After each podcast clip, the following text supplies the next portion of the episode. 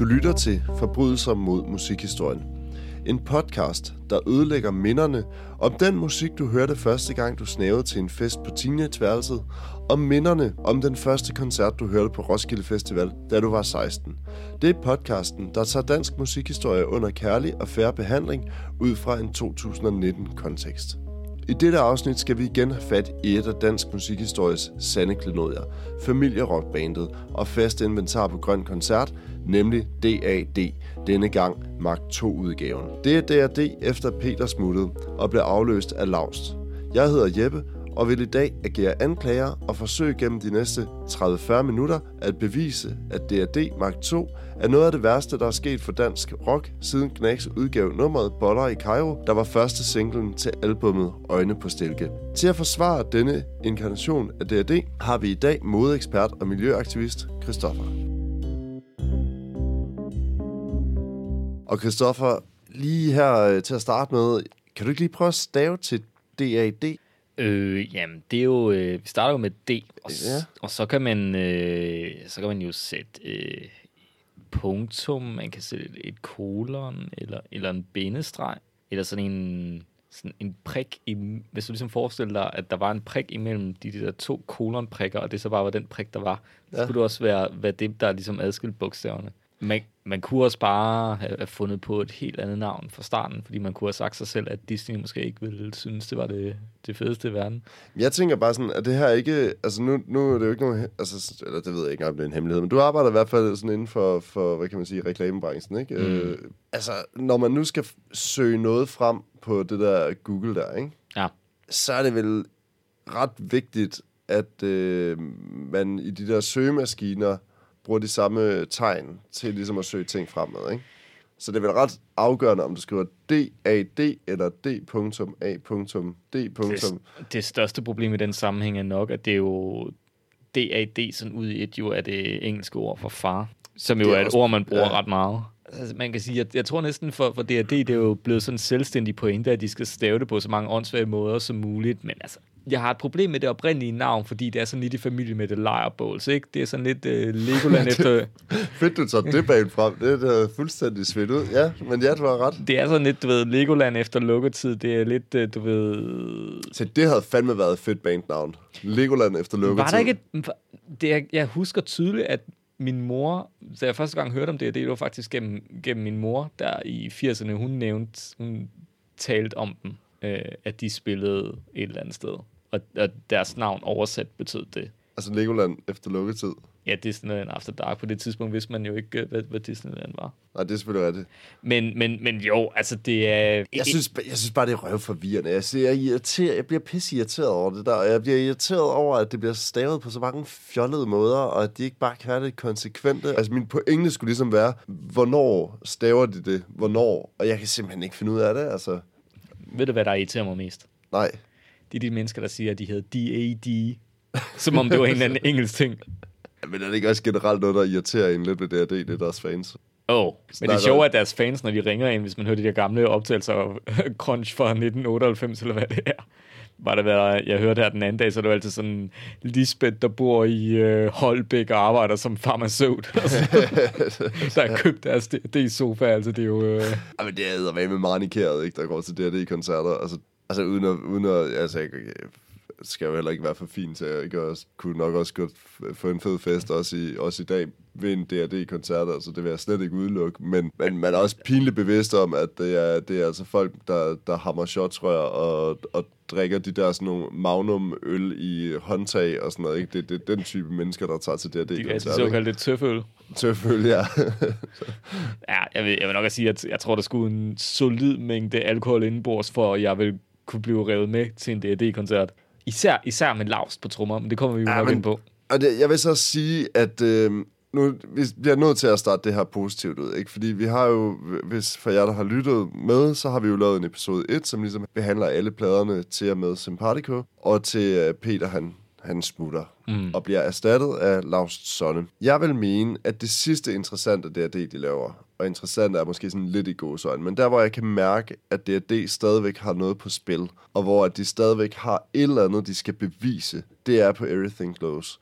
Fordi at man godt kan mærke på den plade, at i hvert fald på dele af pladen, at de bliver nødt til at komme ud med noget nyt, og de bliver nødt til at komme ud stærkt, fordi at folk er sådan, okay, D&D var den her sammentømrede enhed, det var jeg fire, det var jeg fire venner fra, fra øh, klubværelset, ikke, som, som havde det her bane sammen, og nu er den ene fjerdedel bare væk. Og så kan man så mene om Peter, hvad man vil, om var han markant som trommeslager i D&D, eller var han ikke, eller sådan noget. Altså, det er jo ikke, fordi han havde nogen gudsgave til trommespillet, det tror jeg heller ikke, han selv vil mene. Men det, der i hvert fald sker, det er, at man tager en trommeslager ind, hvor historien lyder, at Lars Sonne, han spiller pisse fucking fedt. Altså, det var i hvert fald det, der blev fortalt hjemme, der hvor jeg kommer fra, fra Aarhus Egen, at nu havde de fået en trommeslager med, der virkelig kunne spille trommer, ikke? Sådan lidt underforstået, at det kunne Peter ikke. Så nu kunne, de, nu kunne de endelig spille. Det var lidt det, der var historien omkring det, ikke? Og derfor kan man også godt lidt mærke, at på Everything Glows, der bliver de nødt til at gå ud og bevise, at det her, det ikke er forkert at fortsætte med det. Altså, du, så det du siger, det er sådan lidt, du ved, nu er, nu er skilsmissen gået igennem for konen, nu, nu går de ud og, og laver en overscoring på en, på en 21-årig dame. Ja, ja, fuldstændig. Det er sådan noget, den du er, ikke? Det er, jo, det er jo barnet, der bliver taget med, ikke? Og, og, og, og i starten fungerer det godt. De har fået den der nye frisyr, og de går klædt lidt ja, anderledes. Ja, ja. De blomster lidt op og sådan noget. Men, Men var det ikke også planen, at, at Lars, han skulle ikke med, med ind som fast medlem? Var det ikke meningen, at han skulle være, altså, at, det, at den plads ligesom skulle være sådan en... Mm, nej, tværtimod, hvis du hører dem, så siger de, at altså, det kan jo være, at det er en efterrationalisering, men altså, de siger jo det der med, øh, at det var meget vigtigt for os, at Lars ligesom fik kom med som fuldgyldig medlem og ligesom fik anden part i... Altså nu er det jo øh, kendt for at have nogle kreative selskabskonstruktioner, uden at vi skal komme med... Ja, det kommer vi ind på senere. Ja, men det, Måske også øh, sådan Jespers håndtering af penge generelt. Ja, yeah, hvis, hvis vi har god tid, men, men i hvert fald, de, de, de får det ligesom til at lyde som om, at de tog Lars Sonne ind som et rigtigt medlem, for at han ligesom skulle have noget at sige, fordi de ikke ville have, en bare var sådan en hired gun, der, der sagde ja til dem. Det, det er nu nok lidt alligevel, men det er en meget, meget sød historie. Men altså præcis som, du ved, den fraskilte mand, der får så en ny kæreste og nyt image og blomster op i starten, så går det meget, meget hurtigt, meget, meget stærkt ned ad bakke kort tid efter. Ej, det må man sige. Altså, jeg vil så øh, også sige det her. Øh, jeg forstår ikke, hvorfor det i virkeligheden var Peter, der skrev, eller det forstår jeg måske godt, for har man lyttet til sidste afsnit, så snakker vi også, øh, eller der i hvert fald ind på, hvad, hvad der nu kunne have været motivationsfaktor for, at Peter han ligesom smuttede. Ikke? Men jeg kan helt ærligt ikke forstå, hvorfor det ikke var Kopper, der skrev. Hvad tænker du på? Jeg tænker bare, at han, han spiller klart bedre end de andre. Altså, han er klart den dygtigste musiker i det der band. Og det, der egentlig under mig en lille smule, det er, at måske, at øh, det, altså den, den konstellation, der er, det er det nu, er, at, øh, at Laust og Kopper ikke er, er skrevet og har lavet et eller andet sideprojekt sammen, og så har efterladt Stig og Jesper tilbage i den synkende skude. Ikke? Altså det scenarie gad jeg godt at se for mig, for eksempel jeg forstår ikke, det he- ikke er helt sket endnu. Altså, fordi jeg tænker bare sådan, hvem vil de så hive ind? Hvem skulle spille trommer og guitar i D&D, hvis det skete? Jeg er overbevist om, at det er Jesper Stig, der vil starte hver deres D&D. Det er jeg altid forestillet mig. Ja, jeg forestiller mig, at det er de to, der ligesom bliver tilbage, fordi ja, jeg, jeg, det, det er hele deres liv. Det er bare det, de, det, det, de kan, ikke? Jeg forestiller... Ja, nej, jeg, jeg, jeg, det er fordi, jeg elsker kaos, men jeg forestiller mig, at uh, Binserbrødrene ligesom er splittet op i sådan en konstruktion. Så lidt ligesom, du ved, uh, Sepultura, da tingene gik lort der. Jamen, altså, det er jo det der Noel Gallagher også. Altså, det, det er der brødrene, der skal feje flint på hinanden, ikke? Jo, lige præcis. Ja. Altså, jeg, jeg, jeg tænker, at... Så, så det er også derfor, at jeg tænker, at, at, at altså, Kopper og Lars skrider og Stig og Jesper bliver tilbage og siger sådan, hvad har vi? Vi har pisse dårlig økonomi, fordi at, det, det, lad os sige det efter Wigwam og sådan noget. Ikke? Vi bliver nødt til at fortsætte med at spille. Vi kan, vi kan ikke mm. undvære ikke at spille, fordi at øh, der er penge, der skal betales, og man er fraskilt med to børn, og dit og dat og sådan noget. Ikke? Der er masser af faste udgifter og sådan noget. Så vi kan ikke bare droppe det der med at spille. Vi bliver nødt til at komme ud. Men hvem vil de så hyre ind? Jeg har en idé. Det er, at, at de vil få Søren Berløv på trommer. Ja, Gasolins gamle trommeslager. Ja. ja, og så skulle de lave sådan et øh, D&D's Berløv Gasland After Dark Show det kunne, det kunne være meget fedt. Så lidt som The Queen, de med, tilbageværende medlemmer af Queen hentede Paul Rogers for free ind. Noget den du er. De startede med at Men spille... kan du ikke bare forestille dig, du kan godt, du kan godt se de der, hvad hedder det, gasolin trommer med dobbeltpedalen, hvor der står gasolin på, og ja, ja. de der sølvtrummer der. Hvor der ikke er skiftet skin siden. Øh... ja. Men prøv lige at forestille dig det på scenen under et D&D-show, hvor, hvor man så også lige spiller rabat og stræder og sådan noget, ikke? Ja. Jeg vil, det vil, jeg vil fandme komme til sådan et show. Det vil være episk. Så skal, du, så skal du finde en guitarist. Altså, jeg har en topkandidat, og det er Lars Top. De bliver simpelthen forsonet. Stig og Lars Top, de bliver forsonet i D&D. Ja, det kunne være meget fedt. Så kunne du... Så kunne de spille nogle, nogle sort solnumre også og sådan noget. Ja, Måske et ads-nummer og sådan noget til, til sådan kondisøren, der står derude sådan, uh, nej, det var da vist øh, det der fra den der sjældne EP fra 82 eller sådan noget, ikke? Så lidt sådan en Rhapsody in rock. ja. Ja, i virke, ja, i virkeligheden. Har du nogen bud på sådan andre øh, kandidater til, til trommer og guitar i D&D? Altså, jeg har for det første altid forestillet mig, at Stig han ligesom ville gå solo med sit eget D&D-projekt. Det, det er egentlig nok det mest... Uh, nej, jeg har den. Du ved godt, Sweet, som vi begge to elsker. Ja, ja, ja. Der findes jo to Sweet-orkestre. Det ene turnerer i, øh, USA. i USA, og det andet turnerer i Europa. Og det er Andy Scott, heldigvis, thank God, der turnerer i Europa, så det er det, man kan tage ud og se. Hvis man gerne vil se en meget, meget overvægtig guitarist, så skal man tage ud og se det. Og det, det, er sgu meget, det er sgu meget sjovt. Jeg tænker bare sådan, hvem skulle, have, hvem skulle så have Fyn og Sjælland, og hvem skulle have Jylland? Det måtte være sådan, det blev delt op, ikke? Øerne, ja. ø, øerne, og så den anden har Jylland. Ja, det er... Det, Det, det Stig tager København. ja, det, jeg kan ikke forestille mig andet. Jesper, Jesper, han er sådan en bunderøv. Han tager det derude der. Jesper tager der, hvor pengene er, tror jeg. Det, det, er, Det bliver han også nødt til, det, altså. Det, det er firma gigs uh, hele vejen. Fuldstændig. Ja, ja, det bliver sådan noget at stå til Vesters øh, årlige julefrokost eller sådan noget. Ja. Med sådan et backtrack med Sleepy Madeo i. Det, det skulle bare være grimt. Altså, det, ville- det ville være mit eneste krav. Det skulle være... Og så tænker jeg måske, at... Øhm, måske Mike Tramp kunne være vokalist på Stigs projekt. Det er fandme et godt bud. Ja. Sådan to øh, gamle øh, Ja, det rock-ikoner. vil være, ja, det vil, den tror jeg faktisk, øh, den kunne jeg godt købe. Men altså, så tænker jeg, øh, altså bassister, så det er Søren Andersen, ikke? Søren Andersen må komme ind som, som bassist, ligesom han har været her, øh, da jo. Stig brækker armen, Det er ikke? klart. Så tænker jeg, hvad med Mika? Altså, jeg, jeg føler, at vi hiver Mika Vandborg frem, hver gang vi skal finde en Men guitarist. er det ikke også bare, fordi der er så få af de der sådan, guitar-s'er i Danmark? Ja, Så er der selvfølgelig også igen... Øh... altså vi kunne ligesom ikke rigtig foreslå Paul Halberg, vel? Nej, men jeg tænker, jeg, altså, jeg, man vil gerne sige tømmer Claus, men det synes jeg ikke, man, det, det er næsten også at fornærme folk, ikke? Men, øh, men jeg tænker, hvad hedder han? Øh, Viskende? Åh oh, ja. Ja, Så alligevel, ja, det er måske... altså der, han, vi skal i en, der, der kan spille noget spade. Det er ligesom kravet. Hvad med ham for Rock Hard Power Spray? Uh, ja. Jeg, ved, jeg kan ikke huske, hvem af dem, der spiller guitar. Er det Frederik, hedder? Ja, er det ikke det? Jo.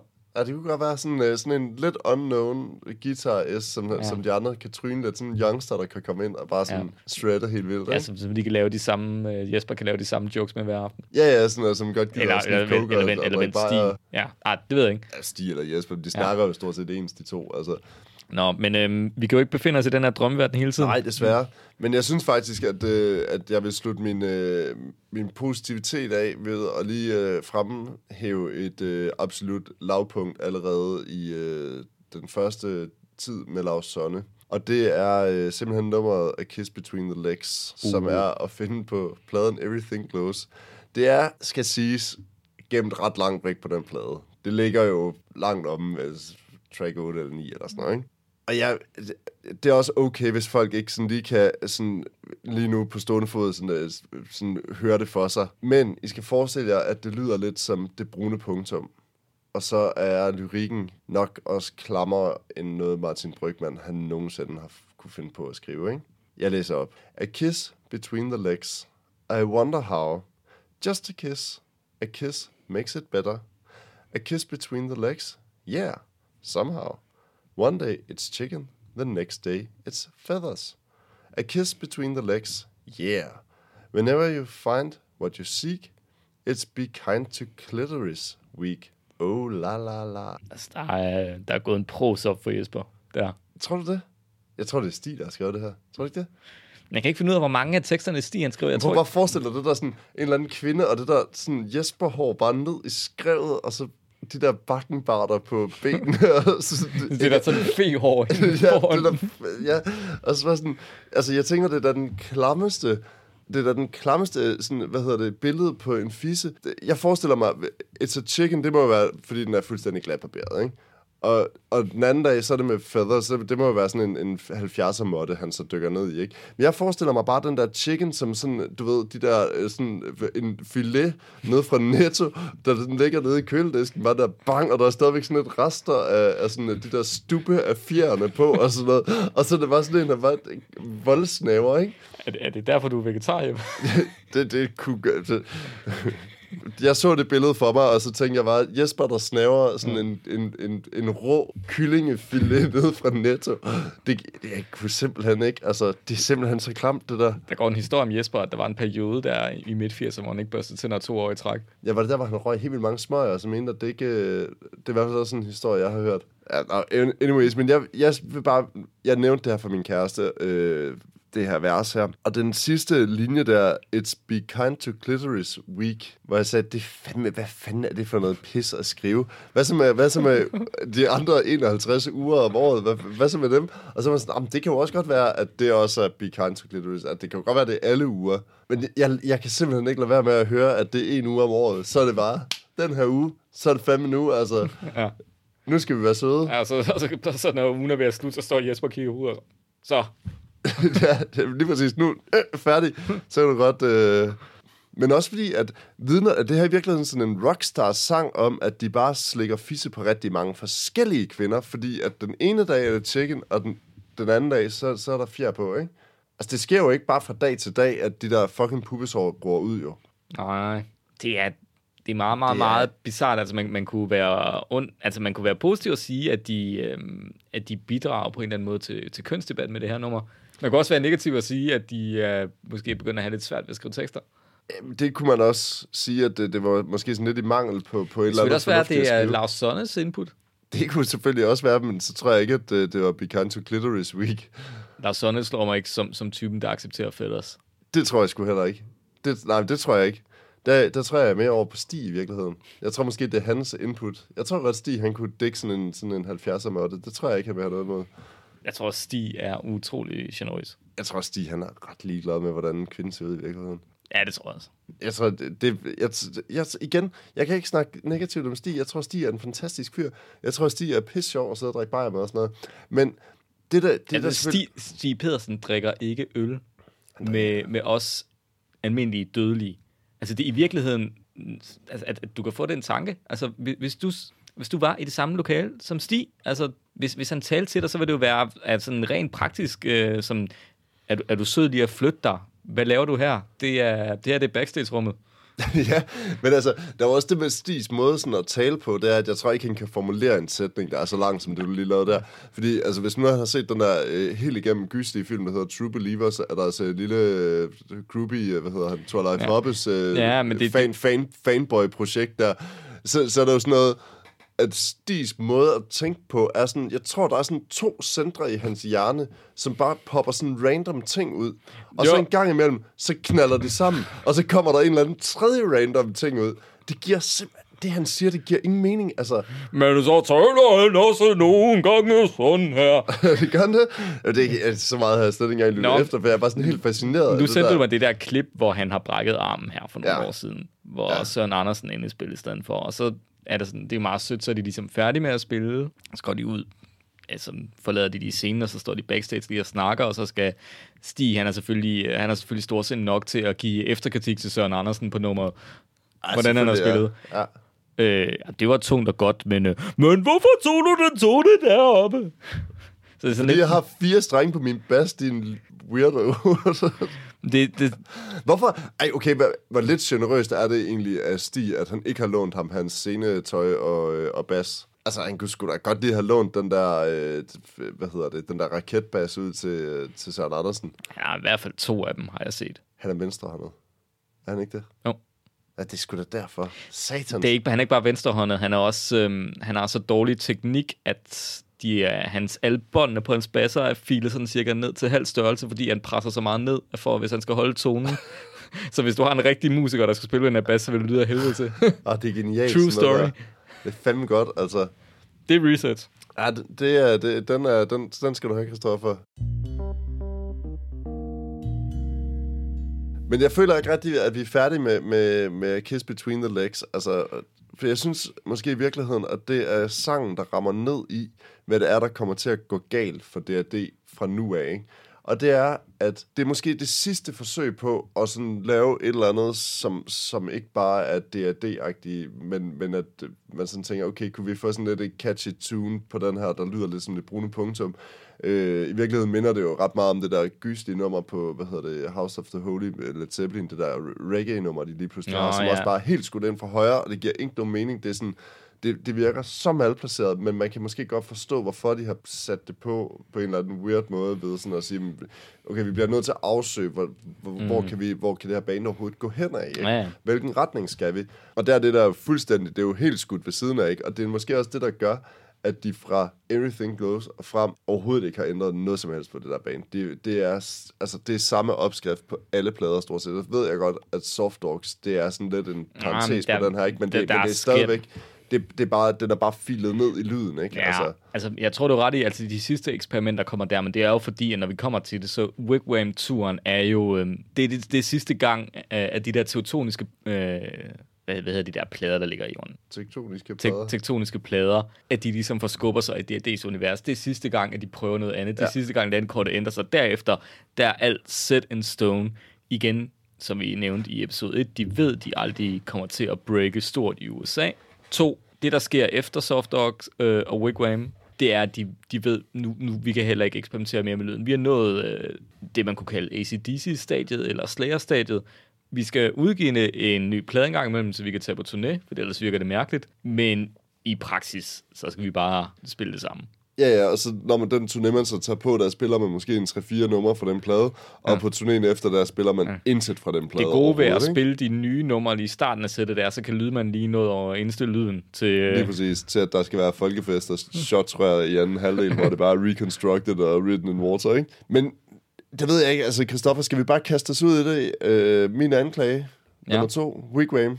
Ja. Jeg vil næsten give ordet over til dig, fordi at du er mere inde i materien i det, end jeg er, fordi jeg har prøvet mm. på at læse op på det, om at alle tilstår, at den der sådan, uh, mm. konstruktion, der var med, med Rock On, at det, det jeg kan ikke helt... Jeg, altså, der, er- der, er en, altså, der er noget rent, hvad kan man sige, rent strafferetligt, der tror jeg, man skal starte med at slå fast, at D&D ikke har gjort noget ulovligt. Det har de næsten også rettens ord for. Uden at fortabe mig alt for meget detaljer, så handler det jo lidt om, at Rock On jo er, var et bookingbureau i Danmark, der hvad kan man sige, varetog en masse danske kunstneres øh, turnéer, øh, koncerter, de spillede, øh, bookede dem ind og krassede pengene ind fra spillestederne og sørgede for at udbetale løn til kunstnerne, går ud fra en eller anden form for månedlig betaling. Jeg har, ikke, øh, jeg har aldrig fået sådan rigtig, rigtig hvide penge for jobs, jeg har spillet, så det ved man sådan øh, mere om end mig. Men altså, Wigwam-turnéen for folk, der skulle have glemt det, det var... Altså egentlig vil jeg gerne høre, hvad din anklage er, for noget af mit forsvar er jo også bygget op omkring øh, Wigwam-turnéen. Altså, jeg vil sige, jeg, jeg, altså, jeg vil sige, at Wigwam, der er jo også en del af forsvar i det faktisk, fordi de var faktisk fremsynet på det her tidspunkt, ikke? Det er jo Heartland, øh, 15 år før Heartland i virkeligheden, ikke?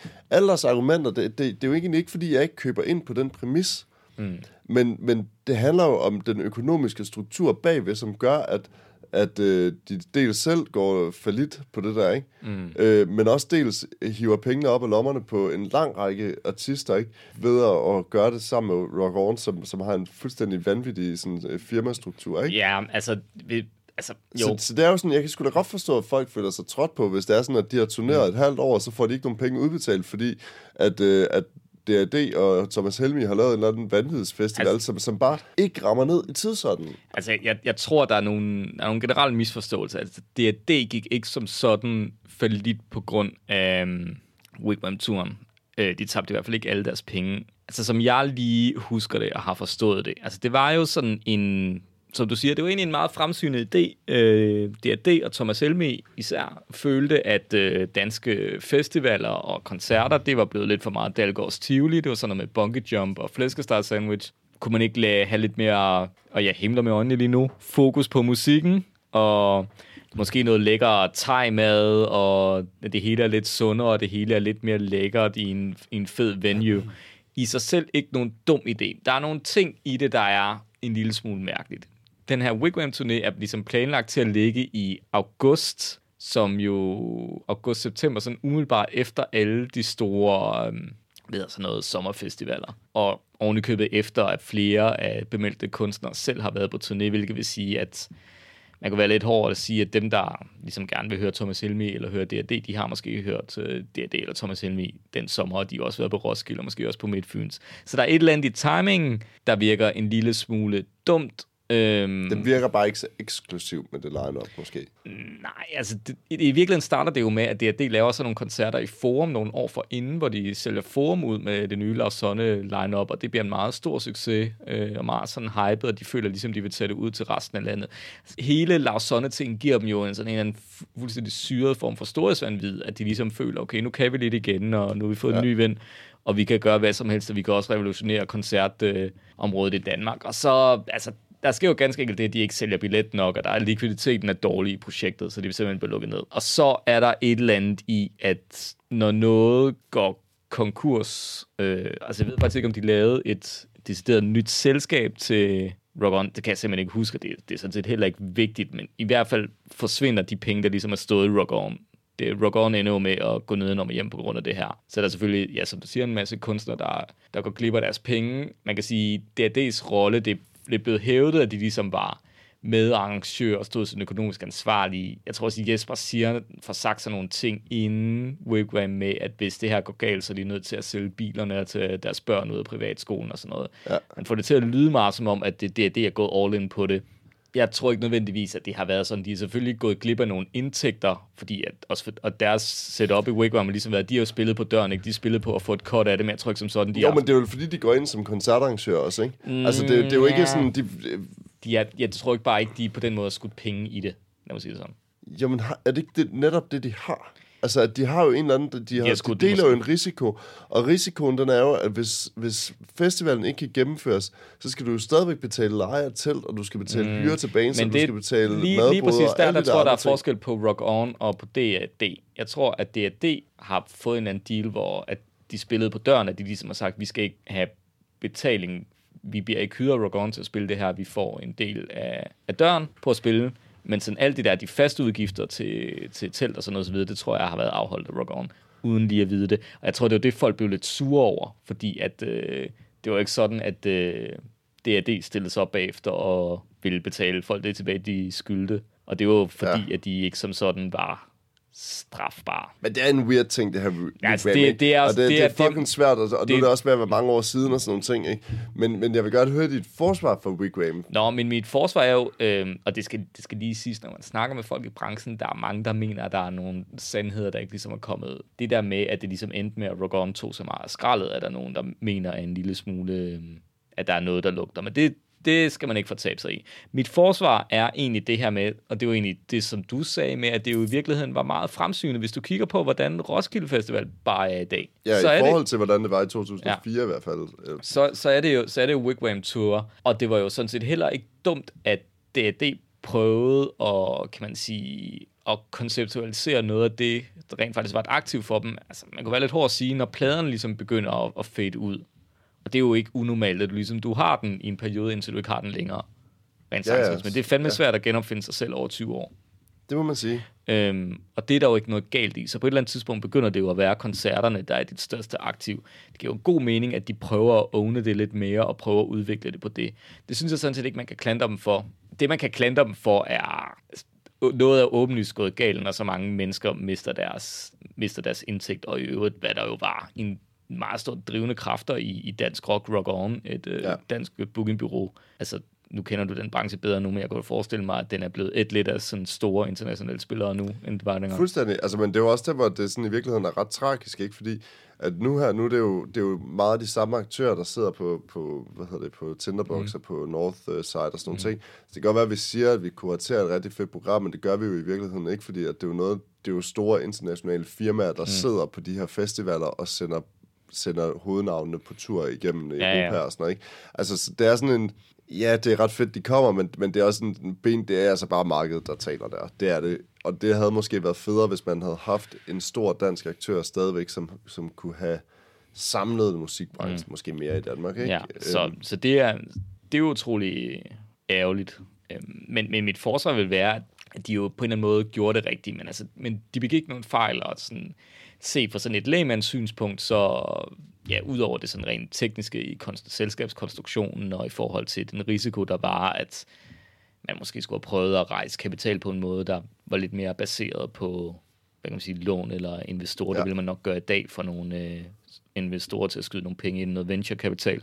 Øhm, jo, men det og, og, og, og, så, og det vil, og for grunden til, at man jo ofte gør det i den rigtige virksomhedsverden, ligesom siger, at vi skal have nogle investorer til at skyde nogle penge i det, det er, at det har sådan, kan man sige, selvregulerende mekanisme.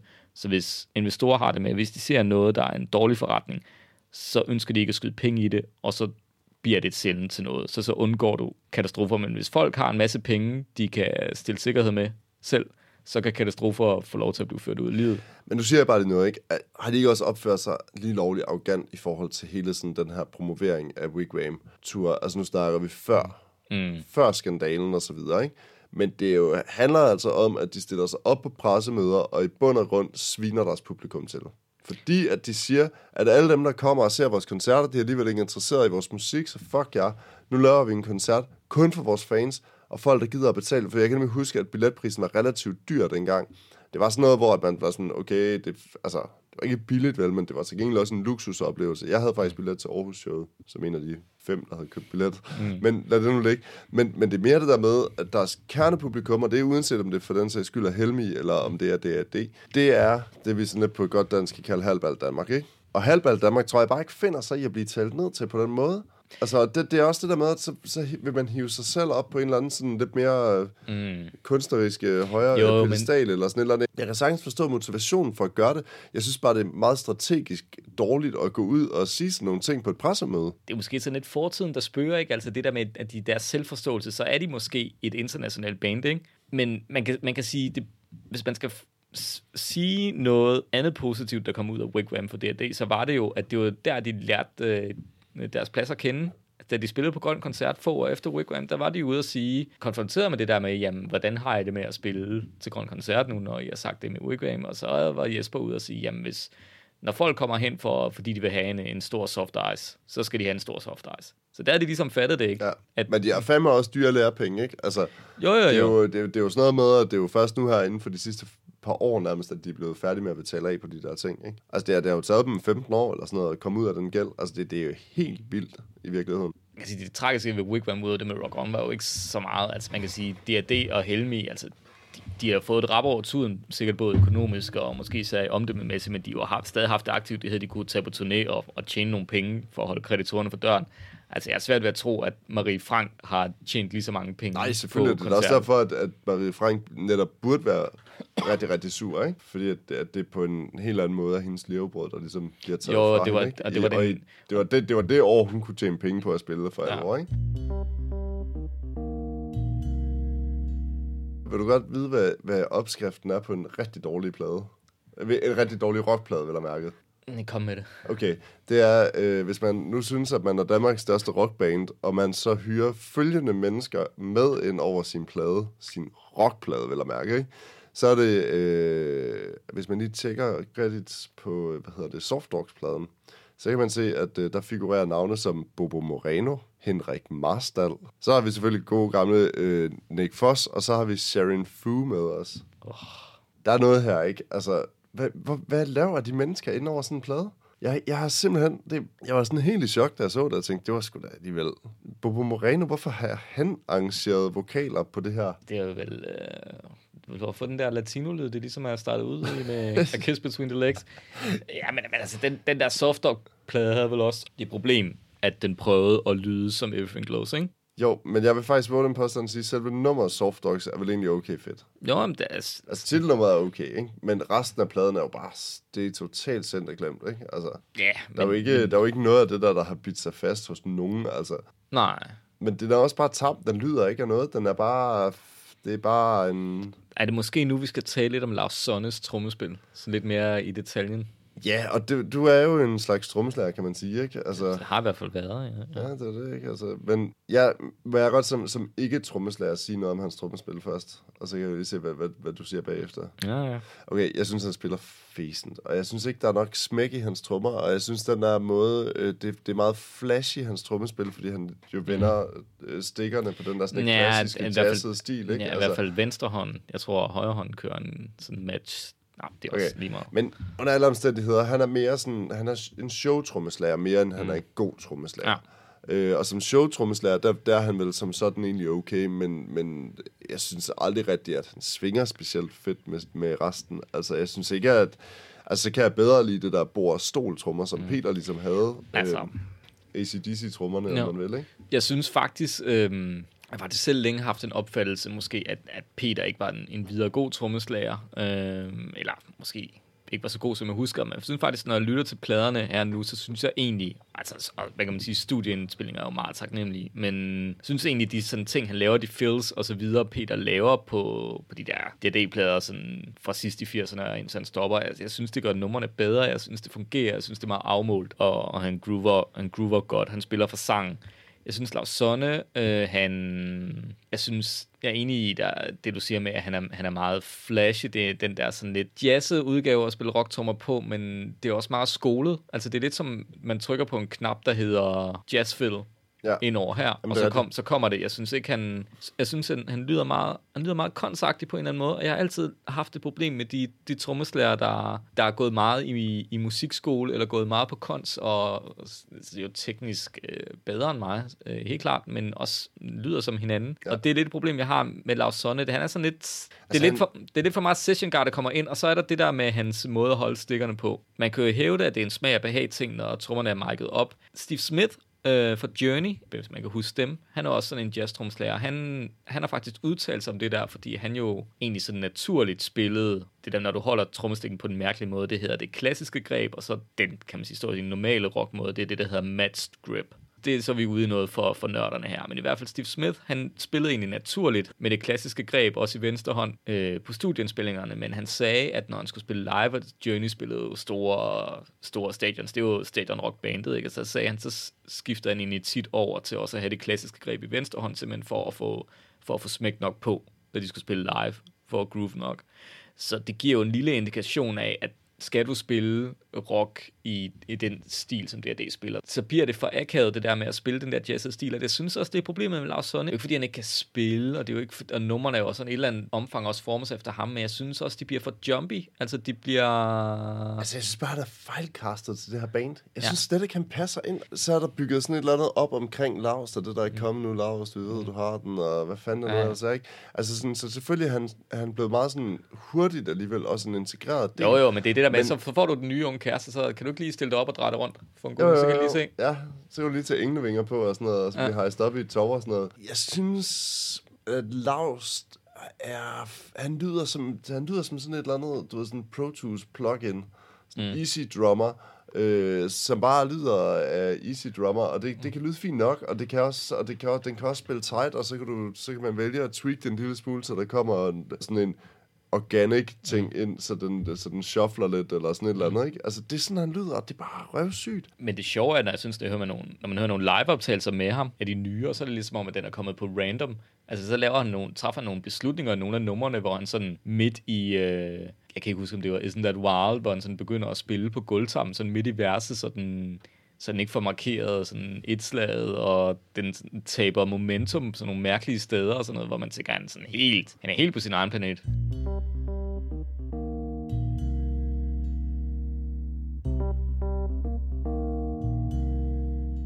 Men altså, helt på sin egen planet kan man fandme også sige, at det er DR, ikke? Fordi at øhm, hvis man nu går ned og så kigger lidt på, øh, på hvem der har produceret de her DRD-plader, efter Lars er kommet med, så står Everything Glows selvfølgelig for os. Soft Dogs, det er også for os. Men hvem har egentlig produceret Scare Yourself, som er pladen, der kommer efter? Jamen, det, er jo, det er jo pladen efter Wigwam, ikke?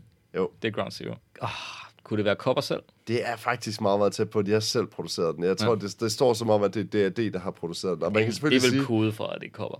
Ja, det er højst sandsynligt. Ikke? Og man kan jo selvfølgelig sige, at det, det kan der jo være mange grunde til. Det kan jo være, at de synes, at Soft Dogs lød elendigt. Det kan også være det, fordi de simpelthen ikke har råd til at gå ud og hyre en ordentlig producer. Øh, Who knows? I hvert fald, så udgiver de den her plade, hvor det er ligesom, okay, Soft Dogs, det virkede ikke i forhold til sådan at skulle ud og spille live og sådan nogle ting. Det passer måske lidt bedre til radio eller et eller andet. Så nu skulle, de, nu skulle der fandme smæk på skillingen, og nu skulle de lave en fuldblods rockplade igen. Mm. Og den producerer vi selv. DIY. Synes du, det er en fed plade? Scare Yourself? Ja. Jeg synes, det er måske den dårligste DRD-plade, og det ser ikke så lidt. Ej, er det rigtigt? Jeg vil faktisk sige, at jeg synes, det er den bedste af de der efter... Øh, jeg synes, det er den bedste af de nye. Nej, men det er fordi, at det, er- det er den der P3-periode, den kom ud, og jeg, jeg har hørt Morten Resen omtale Camping in Scandinavia som den næste uh, Sleeping My Day Away. Ah, okay, så det er også... øh, det er simpelthen... Men jeg, synes, jeg synes faktisk, der er nogle numre der på, og det er ikke Camping in Scandinavia, for det synes jeg virkelig ikke er et specielt godt nummer. Og jeg vil også sige, at jeg synes, faldhøjden på de næste par plader er, er, er sindssyg i forhold til, til den her plade. Men jeg synes faktisk, Lawrence of Suburbia er et ret fedt nummer. Og jeg synes også, Scare Yourself egentlig også fungerer meget Nej, fedt. nej, nej, nej, nej. Altså, det er jo, det er jo, der, det, er jo der, det stikker helt af. Det er her, der, de helt har glemt, hvad det var, der gjorde dem til et hit tilbage i 80'erne. Ikke? Det er her, de for alvor begynder at lave omkvæd på den måde, at når D&D skal sætte trumf på et omkvæd, så begynder Jesper bare at skrige. Og gentager han omkvæd igen, og så skriger han bare. Så, Ja. så starter man med at sige, scare yourself, og så, scare yourself! Altså, det er i hvert fald en nem måde at skrive musik på. Man behøver ikke sådan at, at Ja. skulle opfinde et eller andet. Sådan. Men jeg synes bare, de har et eller andet på den her plade, hvor man, og så kan man sige, om den lyder mere frisk. Eller Så den coveret er også lortegrimt. det er i hvert fald meget midtnuller. Det ligner sådan noget, øh, sådan noget nu-metal på en eller anden måde, ikke? Ja, Det ligner sådan noget... Øh, POD. Også deres logo er blevet sådan... Ej, det ja, der er mange ting med den her plade, ikke? Men jeg synes stadig, at, øh, at for mig at se, at det er den bedste. Fordi jeg, jeg synes heller ikke, der er, der er ikke nogen grund til, Christoffer, at vi at vi tærsker helt vildt meget langhalm på de her plader her, fordi det, jeg bare vil fremdrage ved det, det er, at den næste plade, Monster Philosophy, som jo måske er lavpunktet i virkeligheden, de her, den er fandme dårlig. Det cover er også grimt. Ja, men den, er- det er helt frygteligt. Der er alt der er i vejen med det der, og den får også pisse dårlige anmeldelser og sådan nogle ting. Men ved du, hvem der har produceret den plade? Monster Philosophy. Åh, det kunne godt være John og Jules, Nick og Jay's producer. Nej, men det, er, det kunne det lige så godt have været. Det er Joshua. Og ved du, hvad han har produceret? Jeg kan nævne så meget, som han har aldrig nogensinde produceret noget, der bare er i nærheden af at være D&D-rock. Det er måske... Det, det ved jeg ikke. Han har produceret Kashmir, altså vel at mærke de der, altså det er jo ikke Travelogue, vel? Det er efterskole Kashmir, ikke? Føle Kashmir. Mm. Så har han produceret Mew, Carpac North, Ibens og rigtig meget mere i den der genre også. Masser af kendt for os. Altså sådan, det er jo ikke fordi, at, at manden ikke er en stor producer, fordi det er han tydeligvis, så kan det godt finde ud af det og sådan noget. Men han har bare ikke produceret sådan noget her. Og det er igen øh, sådan en af de der typiske sådan underlige danske ting. Hvorfor fanden kigger vi ikke over og ser, hvad der sker i vores naboland en gang imellem? Hvem er de bedste producer? Her på det her tidspunkt starter vi sådan noget til 2013-ish, ikke? Og, og hvis man gerne vil lyde sådan lidt garage skraldet, ikke, så sker der altså nogle ting over i Jytteborg på det her tidspunkt, som er ret vilde, ikke? Altså med, med Graveyard og sådan nogle bands. Og men skulle de ikke bare taget et smut til Ribe?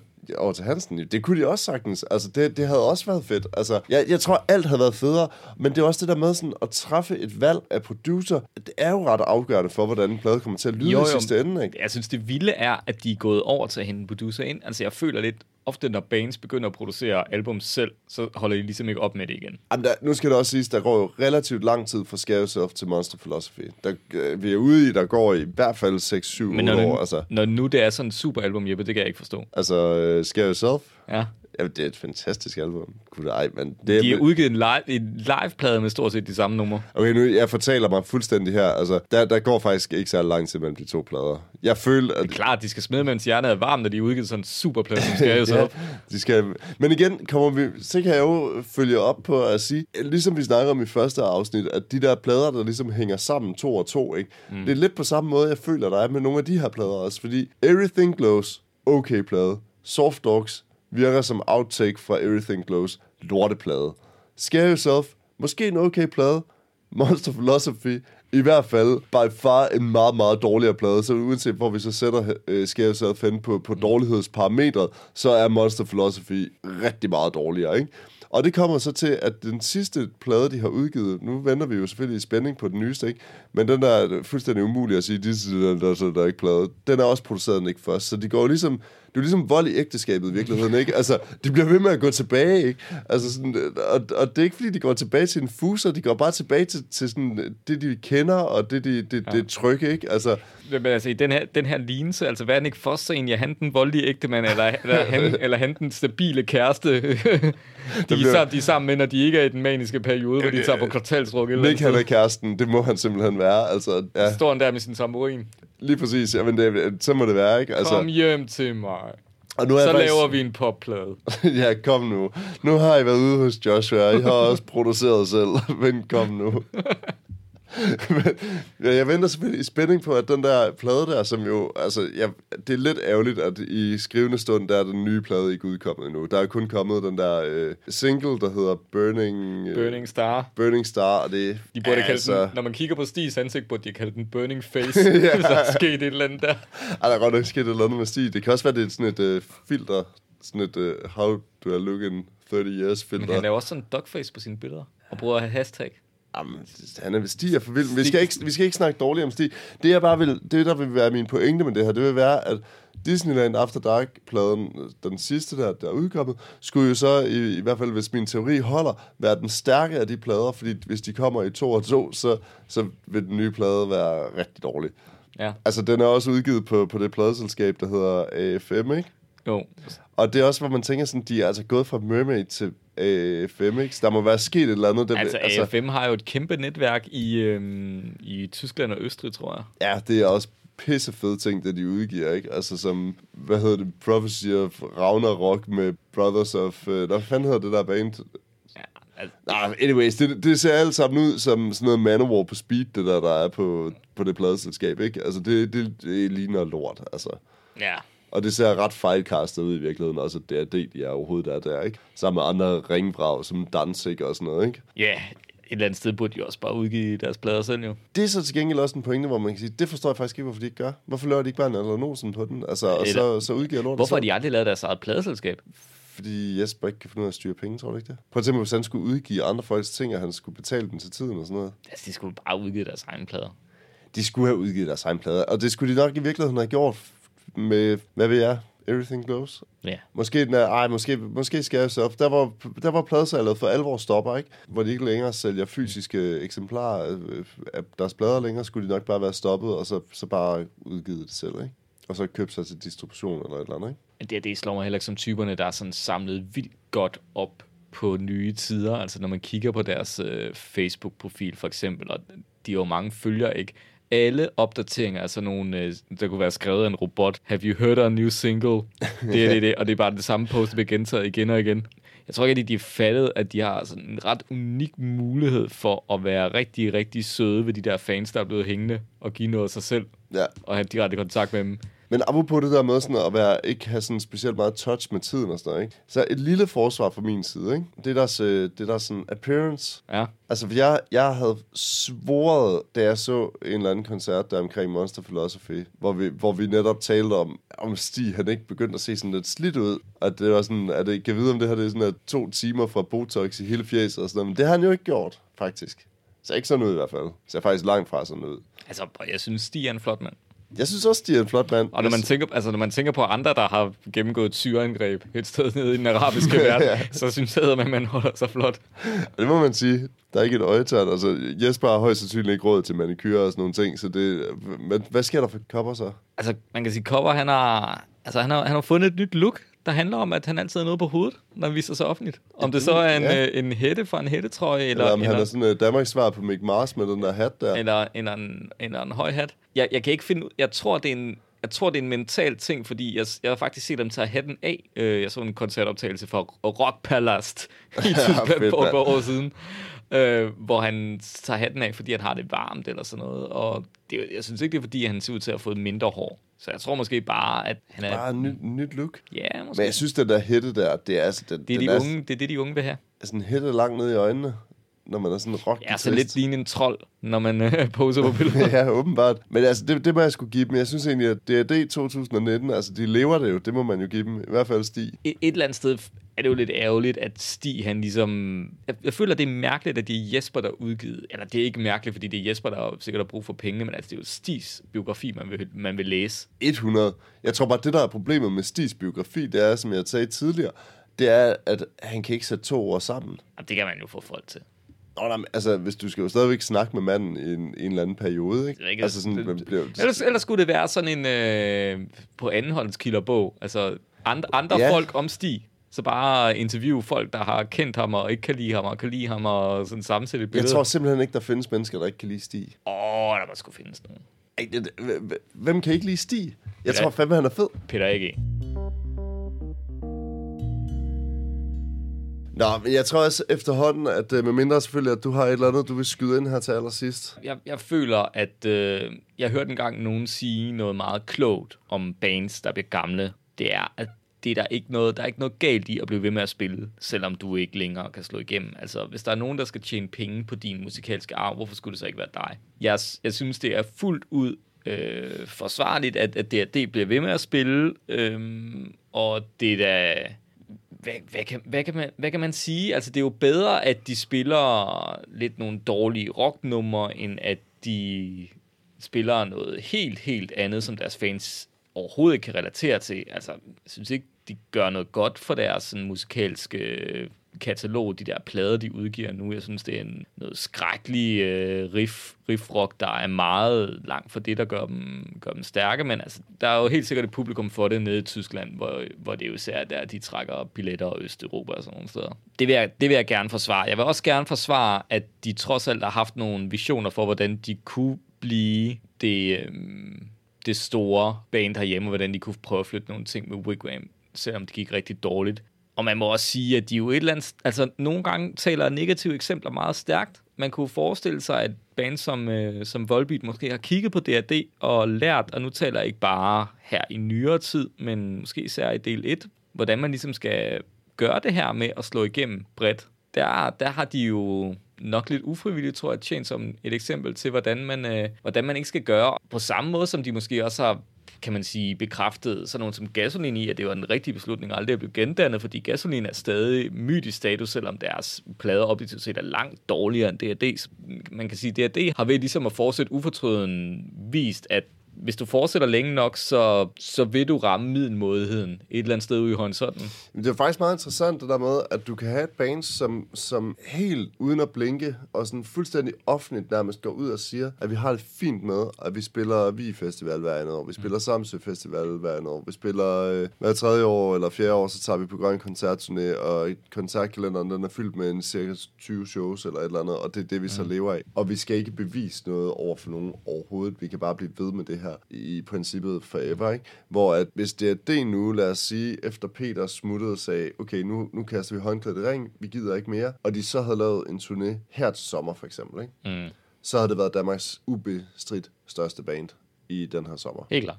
Altså, det, det har været... Så kunne de fylde parken fire gange streg eller sådan noget. Jeg giver dig fuldstændig ret i det der med. Det er Deep Purple-fænomenet. Bliver du ved længe nok, så ryger du ned i middelmådigheden. Og folk glemmer en lille smule, hvor banebrydende og stort du egentlig var i gamle dage. For dem, der ikke kender Deep Purple, øh, så, så er det jo et af de baner, som var gigantiske i 70'erne. Holdt 10 års pause og kom tilbage på Perfect Strangers turné i midt-80'erne, hvor de var kæmpe store. Jeppe elsker Deep Purple. Jeg har elsket Deep Purple. Jeg, jeg er begyndt at få et lidt mere... Øh, Han elsker Deep Purple. Men, men under alle omstændigheder, så har de bare spillet siden, og det har gjort, at det, det, showsene er aldrig blevet, det, det er bare blevet dårligere og dårligere i virkeligheden. Men øh, hvis man skal sammenligne det med noget, så er det i virkeligheden Led Zeppelin eller sådan et eller andet, som laver en gendælelseskoncert, and that's it. Og så kan det godt være, at Led Zeppelin objektivt set er et meget dårligere bane end Deep Purple. Men det, det er folk ligeglade med, ikke? Fordi de har en kult status, som Deep Purple aldrig nogensinde får, fordi de selv har pisset det væk ved at spille utrolig mange shows. Og det er lidt på samme måde, jeg har det med D&D også. Men vi skal vel... Øh vi skal vel til at udmåle noget straf, Christoffer, men jeg synes, den er svær, den her, fordi at det er jo ikke... Vil du sige, at deres, øh, der, hvor de er nu, det er straf nok? Nej, men jeg vil faktisk sige, at, øh, at øh, det skulle måske mere være en opfordring end en straf, for jeg synes, det er svært at lægge en straf ned over 35 års øh, virke som musiker. Men jeg vil sige, at, øh, at jeg vil opfordre D&D til at gå tilbage til det, der var kernen i det band, og til det, der fik dem rykket fremad i virkeligheden. Og som vi måske også har snakket en lille smule negativt om, så har det jo alligevel også været det, der har været en drivkraft ved dem, er, at de har kunne formå at genopfinde sig selv. Så det kan godt være, at det har været på bagkant af nogle andre ting i, i sådan musik, øh, hvad hedder det, musikverdenen generelt, at man kommer sådan lidt på bagkant af K-punk, men man forstår stadigvæk og, og, sådan, og, og lave noget mønt på det. Øh, man kommer lidt på bagkant af Pudelrock, man kommer lidt på bagkant af Pantera, man kommer lidt på bagkant af Oasis og så videre. Ikke? Men det har ligesom også bare skabt de bedste plader om ikke andet. Så jeg kunne godt tænke mig, at D&D, de som en straf, skulle, skulle holde en pause simpelthen. Nu, hvis de vil blive ved med at spille, så skulle de tage, trække stikket en 3-4-5 år. Fuldstændig. Og så skulle de komme tilbage og lave det hamskifte, som har gjort, at D&D er det band, som vi trods alt alligevel øh, har en vis form for kærlighed til øh, af de der første syv plader, ikke? Og så skulle de lave sådan et hamskift igen, og så komme tilbage og vise, hvordan læser I tiden lige nu?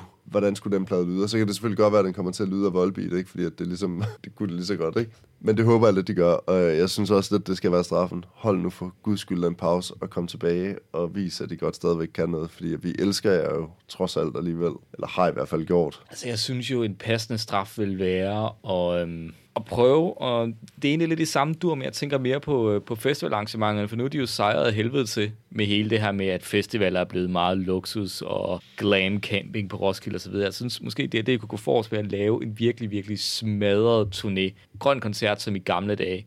Kun ting med kød, der er puttet ned i brød, med en eller anden form for snask ovenpå. Franske hotdogs. Måske de der franske hotdogs med to pølser ned i brødet, hvis det skal gå vildt for sig. Eventuelt en flæskesteg sandwich, en festivalburger. Kun mad, hvor du kan sætte festival foran. Ja. Og så skal det være oppuslige hammer, og så skal der bare være fadøl, og det, det, det hele skal bare være grimt. Det er nok i virkeligheden min pointe, og toiletterne skal være grimme og ulækre. Altså alle kvinder skal holde sig igennem hele koncerten, fordi der ikke er noget papir, det er pisse klamt, når ja. de skal ud på toilettet. Ja, der er folk, der står og tager billeder af de tisser, når de sætter sig i hegnet. Lige præcis. Det skal være fuldstændig som at gå til koncert i 90'erne. Det, det synes jeg, det, det skal, skal genindføre. Jeg synes, de skal prøve at, at genskabe, genskabe den magi. Simpelthen for at sige, så er de ligesom... Øh, full circle. Gået full circle, ja. ja. Jeg synes også, det lyder som en passende straf. Vi håber stadigvæk, at øh, der er nogle lyttere tilbage efter de her øh, mange timer, som det efterhånden er blevet til, øh, hvor vi har behandlet øh, Disneyland After Dark øh, hen over to episoder. Øh, vi lover, at øh, vi kommer til at lave øh, flere af den her slags øh, episoder også, hvor vi ligesom går lidt mere i dybden med nogle bands fra den danske kulturarv. Hvilke, jamen det kan vi ikke sige nu, det kommer senere hen, men øh, vi kan love, at det bliver rigtig fedt. Tak fordi I lyttede med. Tak for i dag. Rock on. Du har lyttet til Forbrydelser mod musikhistorien. Du finder os på Spotify, eller i iTunes, eller på Facebook, hvor du passende kan gå ind og like os, give os ret, eller belære os om alt det, vi simpelthen ikke har forstået. Husk, intet er heldigt, heller ikke på Facebook.